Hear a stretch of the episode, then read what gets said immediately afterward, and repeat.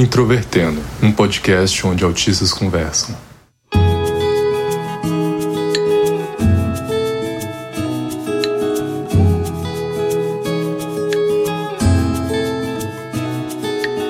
Sejam bem-vindos ao podcast Introvertendo, um podcast sobre autismo. Hoje sou eu novamente, Luca Nolasco, que vou apresentar, e o episódio é sobre autistas na escola. Eu sou William Shimura, youtuber, um ativista também pelos direitos dos autistas, e tem sido um prazer gravar aqui no Introvertendo, especialmente este último episódio aqui de podcast como sabemos, a escola pode ser um pouco difícil para autistas e espero que essa seja uma discussão muito produtiva hoje. Eu sou a Carol Cardoso, tenho 26 anos, sou autista diagnosticada em 2018 e apesar de traumas escolares, eu sigo na carreira acadêmica fazendo hoje mestrado em arquitetura na UFMG. Meu nome é Thiago Abreu, sou jornalista, também no espectro do autismo, e a escola é um ambiente em que a gente também aprende a sofrer. Se você quiser acompanhar o podcast ou saber da biografia de cada um dos participantes, basta procurar por Introvertendo em qualquer rede social ou www.introvertendo.com.br, que lá tem todos os episódios e suas respectivas transcrições. Como vocês já sabem, provavelmente, estamos em uma turnê de despedida do podcast, onde teremos vários episódios especiais e esse é um deles. Esse episódio foi sugerido pelo Francisco Paiva Júnior, um queridíssimo lá da revista Autismo, que nos apoia no Padrim. Eu espero que esse episódio seja muito especial, porque com certeza vai render diversas histórias interessantes. Lembrando sempre que o Introvertendo é um podcast feito por autistas e produzido pelo Superplayer and Company. Durante outros episódios, eu acredito que todos nós, em algum momento ou outro, já falamos como foi nossa infância, como foi o processo de diagnóstico de cada um aqui, mas eu quero saber especificamente sobre a escola. Já começando por você, Carol, como que você era percebida pelos colegas? Como que os professores te tratavam quando você começou a estudar? Eu acho que essa pergunta é um pouco difícil, porque nas primeiras fases da minha vida escolar, eu tinha uma percepção das outras pessoas muito fragmentada. Mas eu lembro que a minha mãe sempre comentava com as pessoas da minha família como era estranho o meu comportamento na escola em relação ao meu comportamento na família, né? Porque eu sempre fui uma criança dentro de casa que era meio agressiva, que batia na, nas primas, na minha irmã. E na escola eu era absolutamente quieta, não falava nada quase não falava com ninguém e as pessoas me batiam e eu não fazia nada, não revidava como eu fazia em casa, por exemplo.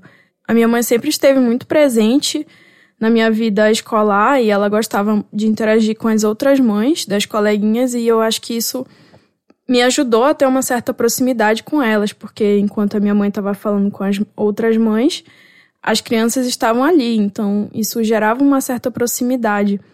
E eu lembro que, em relação às professoras, teve uma situação que eu acho hoje muito engraçada. Teve uma professora que uma vez a mãe dela foi e ela foi me apresentar para essa mãe dela, né, a professora. E ela disse: Olha, mãe, essa aqui é a menina que tem dor de barriga todo dia. Eu aprendi que se eu dissesse que eu tava com dor de barriga, eles iam me tirar da sala. Então, todo dia que eu não queria mais ficar na sala por questões sensoriais e, enfim, outros motivos, era só eu dizer que eu tava com dor de barriga, até que eu virei essa pessoa que tem dor de barriga todo dia. E eu lembro também de outros dois comportamentos que hoje me chamam muito atenção. Era de que eu sempre tava meio que vivendo, eu acho que é aquele estereótipo, né, do autista que vive no mundo dele. Mas para dar um exemplo disso, era que eu criava um universo interno para lidar com o que eu tinha de externo. Então, eu, faz, eu lembro que eu fazia música na minha cabeça com o barulho que eu ouvia das pessoas, como uma forma de me distrair das pessoas e lidar com esse excesso que eu sentia. Mas eu acho que a coisa mais interessante dos primeiros anos da minha infância foi a criação do meu alter ego, que hoje leva o nome do meu nome artístico, que é Varusa. Muita gente não sabe de onde veio esse meu nome Varusa, como meu nome artístico, mas é, ele veio da minha infância, dessa primeira fase da infância na escola, em que eu criei essa persona que era muito interativa. que era mais comunicativa do que a Carol, por exemplo. Então tinha certos dias em que eu tinha uns surtos de falar muito e de querer conversar e de querer interagir, e eu dizia que eu não era Carol, que eu era Varusa.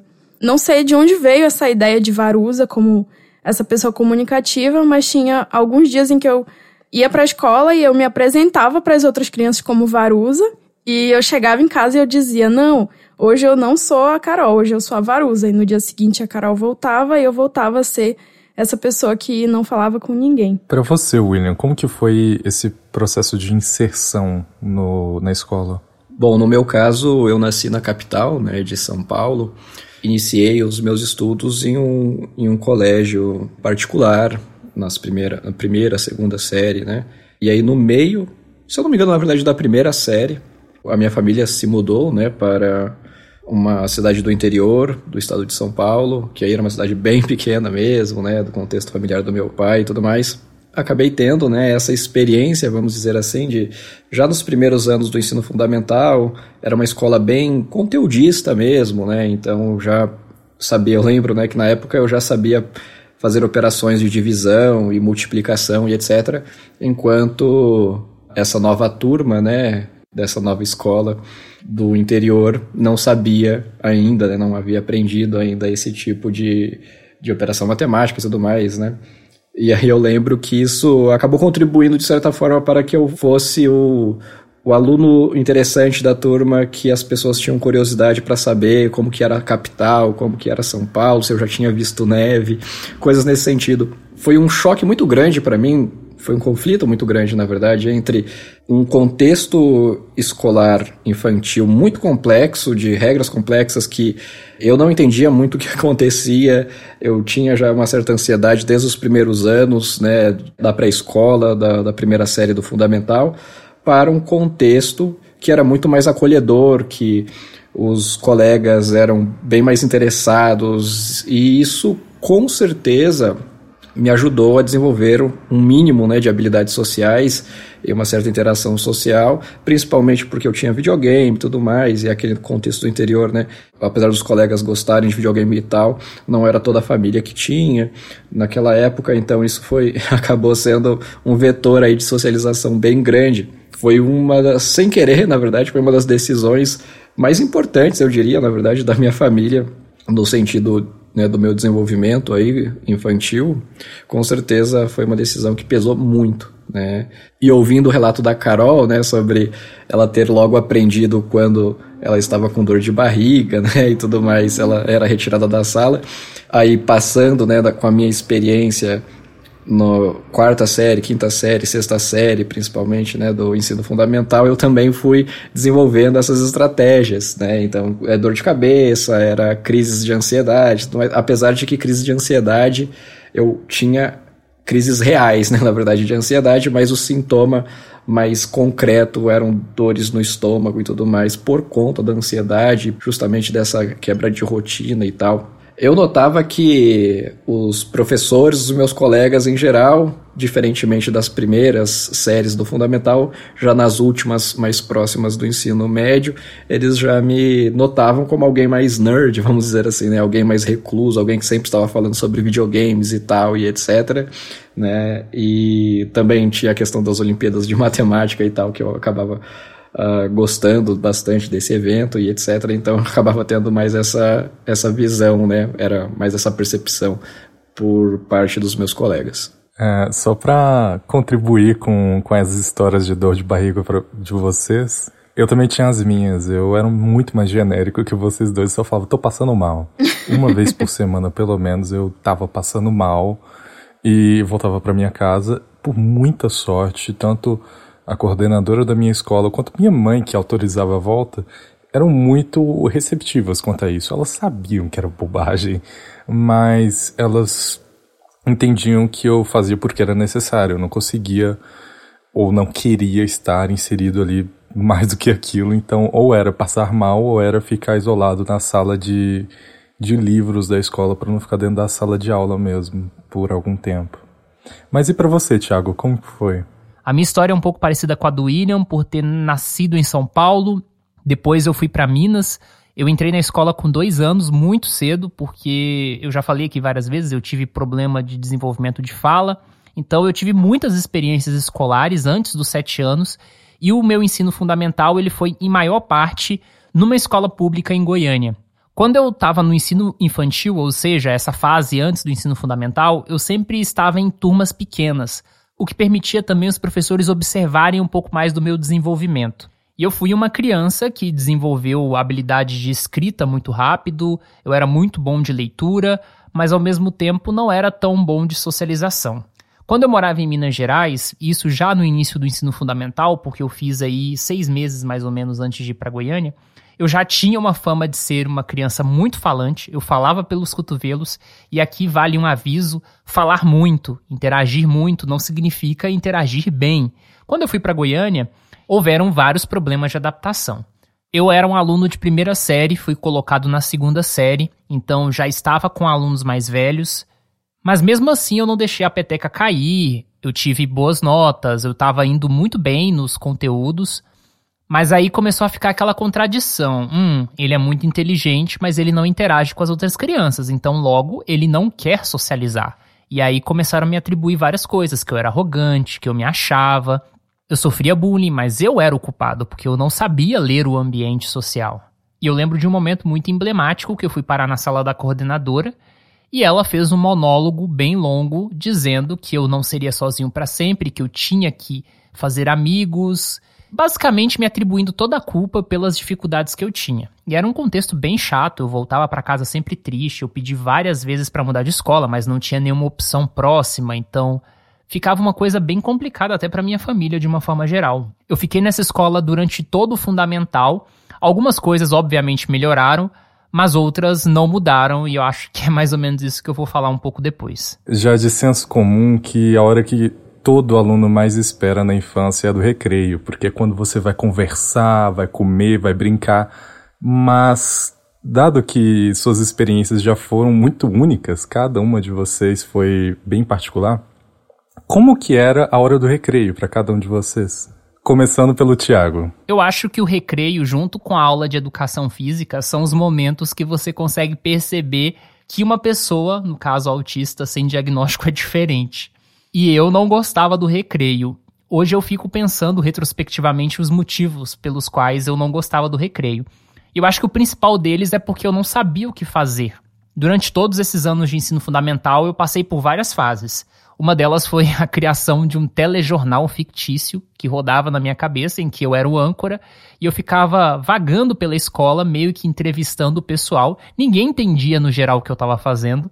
E eu tentava, de alguma forma, ali fazer parte dos núcleos sociais, mas óbvio que eu não participava de fato. Eu também tive a época que eu tive hiperfoco em cartões telefônicos, aqueles de orelhão, e eu ficava nos orelhões o tempo do recreio inteiro, testando se tinha unidades restantes nos cartões que o pessoal me dava, parentes, colegas e etc.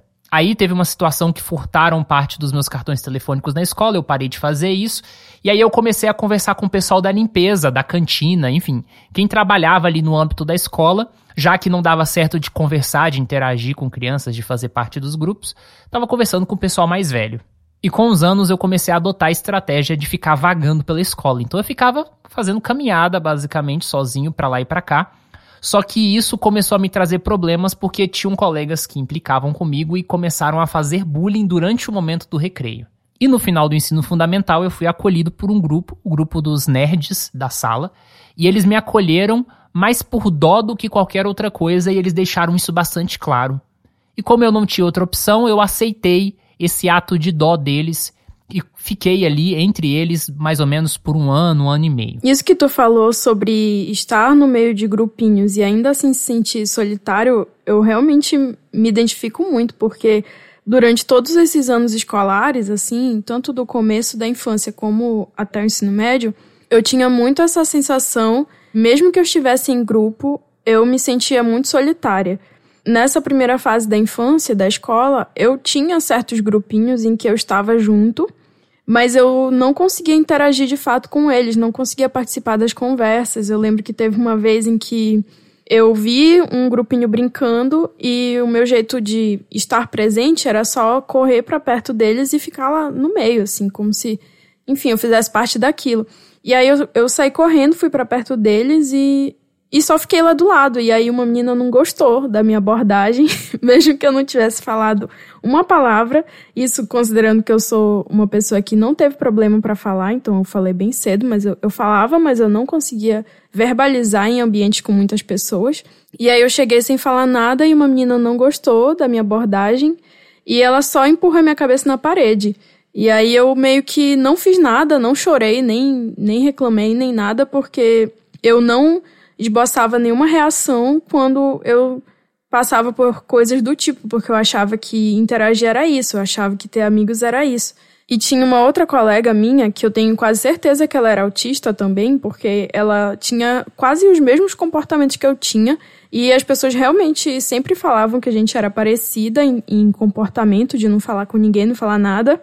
E ela tinha uns tiques também, né, que hoje eu vejo que seria como se fossem esses instintos. E a gente passava o, o recreio juntas, e às vezes, né? A mãe dela fazia bolo para vender e sempre a mãe dela mandava bolo para ela lanchar na, na lancheira. E eu amava aqueles bolos e ela já estava enjoada, né? Porque ela comia tanto. E a gente passava o recreio juntas e a gente trocava o nosso lanche da lancheira.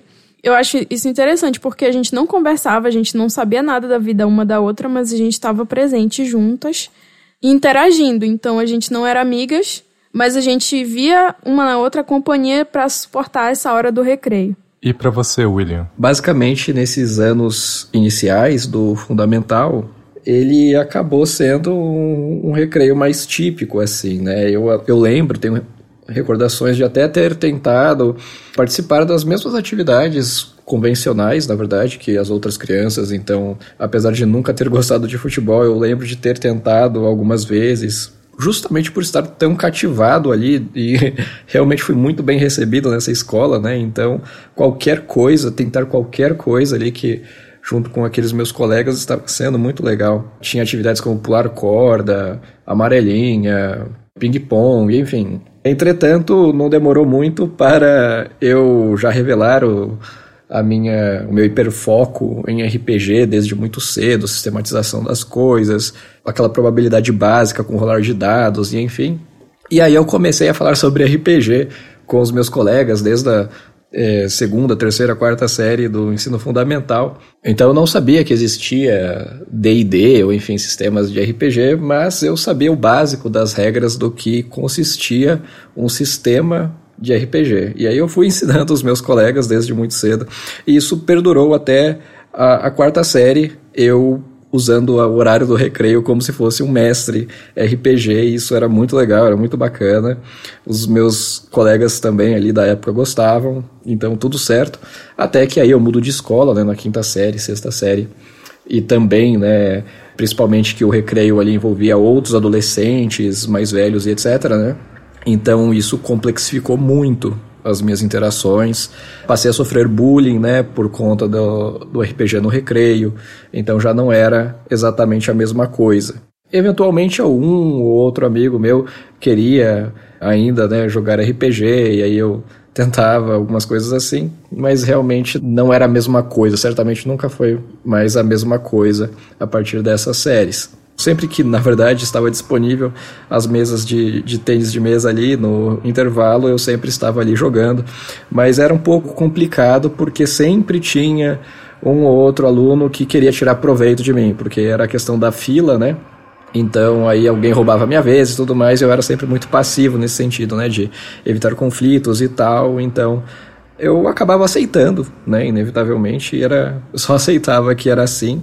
Por volta da oitava série, aí já quase, né, no ensino médio, tive a ideia de ter uma interação muito atípica, na verdade, mas até semelhante ao que o Thiago narrou, que por conta do meu irmão, né, ter ido morar no Japão muito cedo e tudo mais, eu tive acesso a algumas tecnologias. Então, meu irmão havia enviado, né, para, para minha família de presente uma câmera, né, uma câmera bem básica e tal. Ela filmava poucos minutos, na verdade, só que eu acabei gostando muito daquela ideia de levar a câmera escondido ali para a escola e na hora do intervalo eu acabava filmando as interações dos meus amigos e tal. E as pessoas realmente gostavam. Então, no final das contas, acabou sendo uma forma de interação bem atípica, na verdade, né? Porque eu estava sempre atrás da câmera, mas uh, aí de repente alguns adolescentes me pediam para é, filmar eles jogando bola, ou enfim, coisas nesse sentido, né? Acabei gostando e acabei conseguindo interagir também de alguma forma por conta da, da câmera, né? Mas fora isso, realmente era ou não fazia nada ou só ficava na minha no canto quieto esperando o tempo passar, ou quando tinha o tênis de mesa, jogava o tênis de mesa e era isso. Foi realmente por muitos anos isso e por isso também que eu não gostava muito de ir para a escola, claro. E concordo totalmente com o Thiago de que o intervalo e a aula de educação física são os momentos mais complexos do ensino fundamental. Minha experiência é até um pouco mais breve aqui e talvez muito contrastante com a do Tiago, porque eu não tive nenhuma pessoa antagônica a mim na escola. Não tive nenhuma pessoa que fazia bullying especificamente comigo. Vez ou outra acontecia de uma pessoa tentar ter um comportamento mais próximo de bullying comigo, só que eu tinha um problema durante a infância, que eu perdi o controle eu partia para cima e brigava e derrubava a pessoa no soco, era inevitavelmente suspenso. Mas porque eu tinha um ótimo comportamento dentro de sala de aula, os professores geralmente passavam pano para mim, apesar desse comportamento. O recreio era sempre um, um, um período de, de tensão, porque eu nunca sabia se alguém iria provocar alguma coisa. E eu não tinha exatamente um grupo de amigos meus para ficar sozinho com eles, então eu vagava, eu comia meu lanche, esperava o tempo e voltava para a sala. Até que eu descobri a sala de biblioteca. E aí eu passei três anos todos os dias nessa sala de biblioteca durante os intervalos, porque tinha o gibi, tinha menino jogando truco, e eu ficava nessa daí até o tempo passar. Foi relativamente rápido isso. Nossa, Luca, você destravou uma memória minha que eu também frequentava muito a biblioteca. Essa foi uma das minhas estratégias para lidar com a hora do recreio. E durante essa época eu devorei muitos, muitos livros. Só que a bibliotecária começou a implicar comigo, dizendo que eu passava só o recreio dentro da biblioteca, que eu tinha que interagir com as outras crianças, e eu basicamente fiquei, entre aspas, expulso de lá. Nossa, como eu odeio aquela escola. É, eu também tive essa fase de me esconder do, do, no recreio, de me esconder na biblioteca. Mas já pegando um pouco a veia do que. da minha experiência desagradável de brigar e alguma coisa assim. É algo que muitas pessoas até se questionam. Vocês chegaram até conflitos verbais, físicos, alguma coisa assim mais direta com as pessoas na sua escola? Você, Thiago? Demais. Eu era a pessoa que estava sempre em conflito, mas não eram aqueles conflitos óbvios que os alunos mais brigões estabeleciam. Às vezes eram coisas até mais sérias. Eu me envolvia bastante em brigas e apanhava em quase todas elas. E o que mais preocupava a minha família, principalmente, era o fato de que eu não me defendia, eu não reagia de forma a me proteger. A única coisa que eu geralmente fazia era abaixar e colocar a mão na cabeça. Tipo o NPC de GTA, sabe? Então eu não me impunha nas situações de uma forma geral. Eu tentava sempre correr o máximo possível para escapar daquele lema o te pego na saída. E deu certo na maioria das vezes. E como eu sofria bullying, teve alguns contextos que eu tentei reproduzir o bullying que eu sofria. E eu lembro que uma delas eu falei alguma coisa com um colega meu, e na primeira vez que eu falei, ele me desceu de porrada, e aí eu nunca mais fiz isso. Anos depois ele se tornou uma companhia, foi uma pessoa bem legal na minha vida. Mas tem uma história que não é muito legal, que ocorreu mais ou menos em 2007 ou 2008, que eu tinha um colega de turma que ele não gostava de mim, eu não lembro exatamente quais eram as razões, e eu já estudava de manhã. Então o portão da escola abria às 7 da manhã, e antes desse portão abrir, os alunos se juntavam em torno daquele portão, então na rua. E eu cheguei na escola umas 6h40 e ele me deu um empurrão voltei a conversar com o público como, como se nada tivesse acontecido. Ocorre que ele continuou. Então ele me deu um empurrão mais forte, depois começou a me agredir e eu não estava me defendendo, eu virei um saco de pancada. Só que tinha uma escola inteira observando isso. Não tinha professor, não tinha ninguém, porque estava todo mundo dentro da escola ou era cedo demais para isso. A coisa ficou tão séria que uma vizinha da minha mãe viu na rua e saiu correndo, foi acordar ela, porque minha mãe geralmente dormia, eu ia para a escola sozinho, e ela foi lá e eu fiquei bastante machucado. Esse aluno levou suspensão. Então, o meu contexto, no geral, era isso: era agressões verbais, obviamente, porque eu era o aluno que tinha uma fama ruim, um aluno inteligente que em tese se achava, que muitas vezes tinha até uma imagem de X9 porque eu falava, fazia coisas que o pessoal não gostava, mas também se estendia a agressões físicas bastante sérias. Tô até com vergonha agora de falar, porque assim, também já apanhei, mas nunca foi nesse nível. E eu também tinha essa reação de não reagir. E, inclusive, ainda tinha um agravante que eu participava de muitas atividades religiosas, né? E uma das coisas que sempre falavam era que a gente tinha que perdoar as pessoas. Eu tinha o um raciocínio de que se alguém me batesse, eu tinha que imediatamente perdoar essa pessoa. Então, além de eu não reagir, eu já achava que estava tudo bem porque eu deveria automaticamente perdoar essa pessoa. Então, várias vezes as pessoas é, me batiam, ou me empurravam, ou faziam alguma coisa, gritavam comigo, e eu achava que o certo era eu não fazer nada, porque se eu reagisse, eu estaria sendo errada, eu estaria guardando rancor e coisas do tipo. E eu meio que fui feita de saco de pancada real dessas meninas, principalmente meninas, que eram aquelas meninas que andavam em grupinho e que não tinham o que fazer, queriam tirar sarro das outras pessoas e às vezes passavam pro lado físico, né? E eu era o alvo perfeito para isso, porque eu era esquisita, não sabia falar nada e não sabia me defender e também não levava adiante de denunciar porque eu achava que, que eu deveria perdoar. Eu sofria muitas provocações, mas eram principalmente verbais, né? Então eu tinha em geral muito receio mesmo e medo até a tal ponto que eu ficava calculando milimetricamente em quais corredores eu ia passar, quando eu ia passar. Eu estava sempre em constante estado de vigilância, na verdade, era frequente isso. Meu colega ali, ele é, sei lá, meio imprevisível, ele já praticou bullying comigo antes, ele já tinha falado que ia me bater algum dia e tal, então eu tenho que ficar muito distante dele, eu tenho que calcular uh, os ambientes que eu vou frequentar para não estar próximo dele, enfim, então eu realmente sempre gastava um bom tempo e uma boa energia nisso. A minha estratégia geral para as provocações era ser extremamente passivo, 100% passivo, a tal ponto de realmente nem ter reação, né? Então era, era assim, era sem querer um, um, uma tentativa de procedimento de extinção hardcore com tudo, né? Então era, por exemplo, começavam as provocações e tal e etc. E eu notava que existiam, é claro, outros alunos que também sofriam bullying, infelizmente e tal.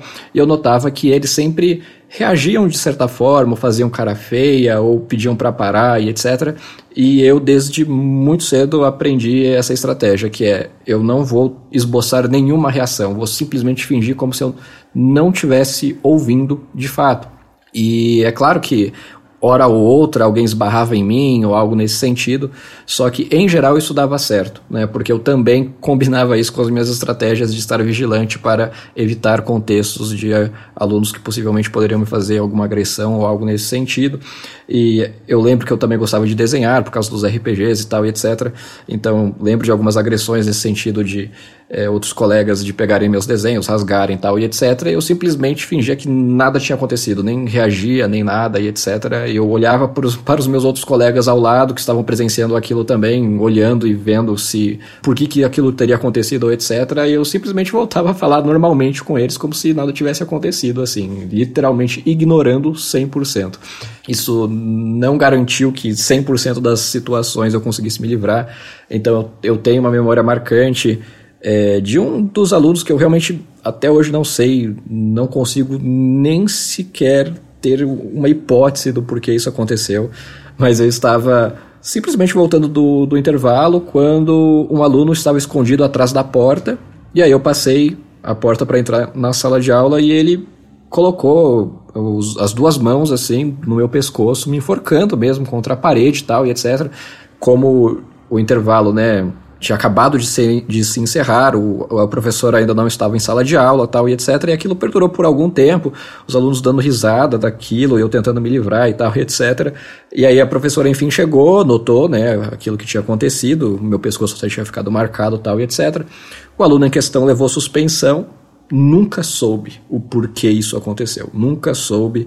E aí, de resto, nunca mais falei com, com esse aluno. Lembro do nome do sobrenome dele até hoje, lembro da marca do, do agasalho que ele costumava usar, a cor e o padrão da mochila. Então, assim, eu sabia tudo esteticamente falando, associado a ele justamente porque eu precisava evitar ele a todo custo. Então esse era um dos alunos, né, que principalmente ali, né, no final do ensino médio, de fato começou a me perseguir e tudo mais. Então eu tive algumas situações nesse sentido, mas nunca estive envolvido assim, né, no sentido de agredir outra pessoa. É, só de realmente ser agredido, mas eu diria que eu consegui me safar muito. Era pra, se eu não tivesse nesse estado de vigilância, com certeza eu teria sofrido muito mais agressões do que eu sofri, né, durante o meu ensino fundamental, principalmente por causa do, do meu físico, que nunca foi, né, realmente é, característico de alguém que poderia, em um conflito é, físico, me defender e tudo mais. Então, eu acabava sendo, infelizmente, um alvo fácil, né, vamos dizer assim, por questões estéticas do meu cabelo grande, etc. Eu acabava sendo é, aparência de nerd e tal, acabava sendo alvo de bullying.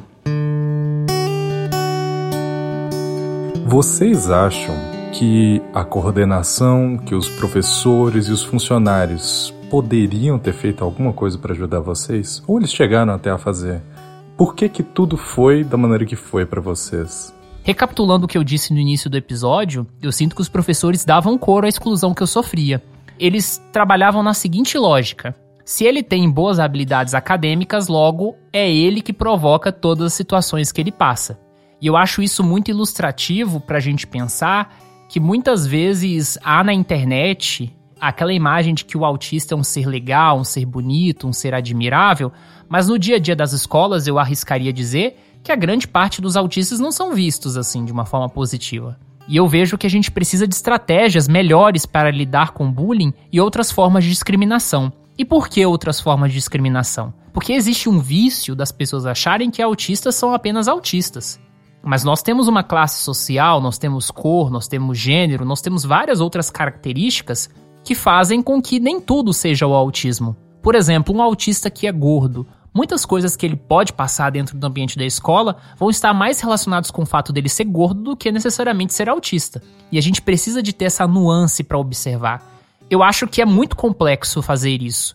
Porque quando você é autista e não tem um diagnóstico e você está no ambiente da escola, principalmente nós que somos dessa geração, que não fomos alcançados por um diagnóstico precoce, é muito fácil ver essas crianças e pensar assim, ah, é tudo mal criado, ou uma falha de caráter. E nesse sentido, eu acho que faltou um melhor acompanhamento do processo de socialização. E baseado em tudo que eu disse, eu não sei se treinar professores para o autismo é suficiente. Com certeza concordo. Na verdade, o bullying ele precisa de uma abordagem sistêmica, né? É, então é aquele clássico que é, ah, eu vou chamar sua mãe aqui, o aluno ali naquela situação que fez que praticou algum bullying ou algum tipo de violência, discriminação, ok, ele pode se sentir envergonhado naquele momento. Consigo entender, né, como a escola pode pensar que isso pode, entre aspas, corrigir o comportamento do, do aluno. Mas no final das contas, o que acontece é que esse aluno volta e aí, na não presença de autoridades, né, de adultos ou enfim, esse aluno vai voltar a praticar bullying tal e etc, principalmente se os outros colegas reforçam esse tipo de comportamento. Né?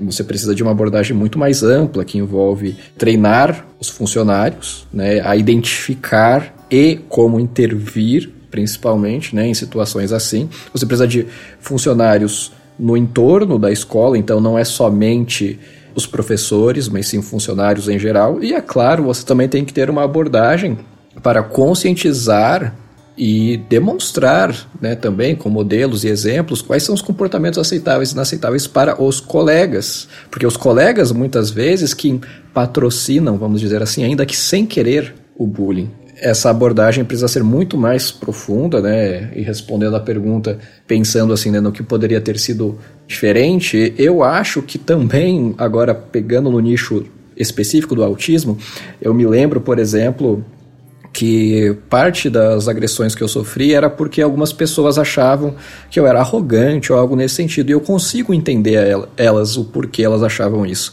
Em algumas situações, por exemplo, uh, em aulas que eu me interessava mais ou que de alguma forma eu encontrei alguma abertura com a professora, eu costumava fazer muitas perguntas e também característico do autismo, antes eu falava muito alto. Né? Então, falava de uma forma assim, vamos dizer assim, mais espalhafatosa, ou enfim. E aquilo incomodava a sala em geral, a, a professor, eu lembro de professores às vezes achando graça, dando risada, né, da forma como eu estava perguntando e as perguntas, vamos dizer assim, não muito adequadas que eu fazia, enquanto toda a sala estava naquela conformidade, né, de quanto menos perguntar para o professor melhor, porque daí a aula vai acabando mais rápido, a gente fica mais livre mais rapidamente, né, porque muitos professores acabavam deixando a, né, os alunos ali conversarem baixinho ou enfim livremente, tudo mais e eu acabava estendendo esse tipo de, de explicação, enfim, esse momento de explicação que ninguém gostava. O professor às, às vezes fazia alguma pergunta não adequada para os professores e eu não entendia isso. Eu não conseguia entender isso. E eu demorei muito tempo para entender isso, que aquele comportamento era reprovável de alguma maneira. Então, o que poderia ter sido diferente é todos esses comportamentos que me colocassem em uma complexidade, uma situação de complexa, né, vamos dizer assim, socialmente falando, seja lá qual for a questão, alguém poderia ter me avisado, simplesmente. Poderia ter sido um colega, poderia ter sido os próprios professores, poderia ter sido um psicólogo, uma psicóloga treinada, né, para acompanhar o caso na escola, mas isso seria teria sido assim muito importante. E eu demorei muito tempo, só aos 17, 18 anos, lá na faculdade que eu fui entender esse meu comportamento e o porquê ele incomodava. Informação poderia ter sido diferente também para mim, além, é claro, dessa abordagem ao bullying, que a gente sabe que é um, um pouco mais custosa de conseguir garantir ela, infelizmente. Eu acho que uma coisa importante de ressaltar é que a escola, de um modo geral, não está preparada para lidar com qualquer tipo de diferença. E eu sinto que, mesmo que durante o meu período escolar eu não entendesse, me entendesse como uma pessoa com deficiência, eu me lembro muito bem da forma como as pessoas que tinham diagnósticos ou tinham deficiências aparentes eram tratadas, tanto pela escola quanto pelos colegas. Então, eu acho muito real isso que o Tiago falou, que os funcionários davam coro aos exclusão que ele sofria na escola, porque realmente é isso, as pessoas não, não aprendem desde cedo a lidar com as diferenças. E eu acho que é muito difícil você estar num ambiente em que tem tantas pessoas, tantas crianças e poucos profissionais para isso, você realmente dar conta da variedade de pessoas que você atende. Então, essa padronização que a gente entende hoje a educação como se a gente precisasse é, seguir um certo modelo, como se a gente precisasse moldar as mentes para serem de, de um certo jeito, ela é contra qualquer tipo de diversidade, seja de deficiência, seja de gênero, sexualidade, enfim. Então eu acho que mesmo que a gente aponte algumas soluções dentro desse modelo que a gente vivenciou e que ainda é, é, presente nas escolas hoje, eu acho que só isso não é suficiente. Então eu não, não sou educadora, não sou nada disso, mas eu sinto que, que a própria escola, essa própria instituição escola, ela tem tantas falhas que é muito difícil apontar formas de superar essas dificuldades dentro desse mesmo formato. Eu acho que nesse episódio eu acabei transparecendo muito quão privilegiado eu fui. Porque a minha experiência foi a melhor dentro de todas as possibilidades. A coordenação me auxiliava quando eu tinha problemas de socialização, eu brigava muito, mas a coordenação também possibilitava que eu voltasse para casa sempre que eu achasse necessário. Então, no ensino fundamental, eu não tive nenhum problema grande, fui muito bem acolhido. Então, acabou que minha experiência destoou muito da de vocês três. Ainda assim, eu concordo plenamente com todos, porque eu acho que há muito a se mudar. Porque não é toda experiência que vai ser igual à minha, e mesmo com todo o treinamento do mundo, com todas as possibilidades do mundo, como o Thiago trouxe já, nem todos os problemas que há na, na escola para um aluno autista são derivados do fato de ele ser autista. Também tem toda a gama de questões que envolvem ele como pessoa. Então, tendo em vista isso, eu acredito que o que todos trouxeram aqui é extremamente válido e, de certa forma, muito importante de se analisar. Essa foi a discussão de hoje. Eu espero que tenham gostado. Eu particularmente adorei e vejo vocês no próximo episódio. Muitíssimo obrigado, viu?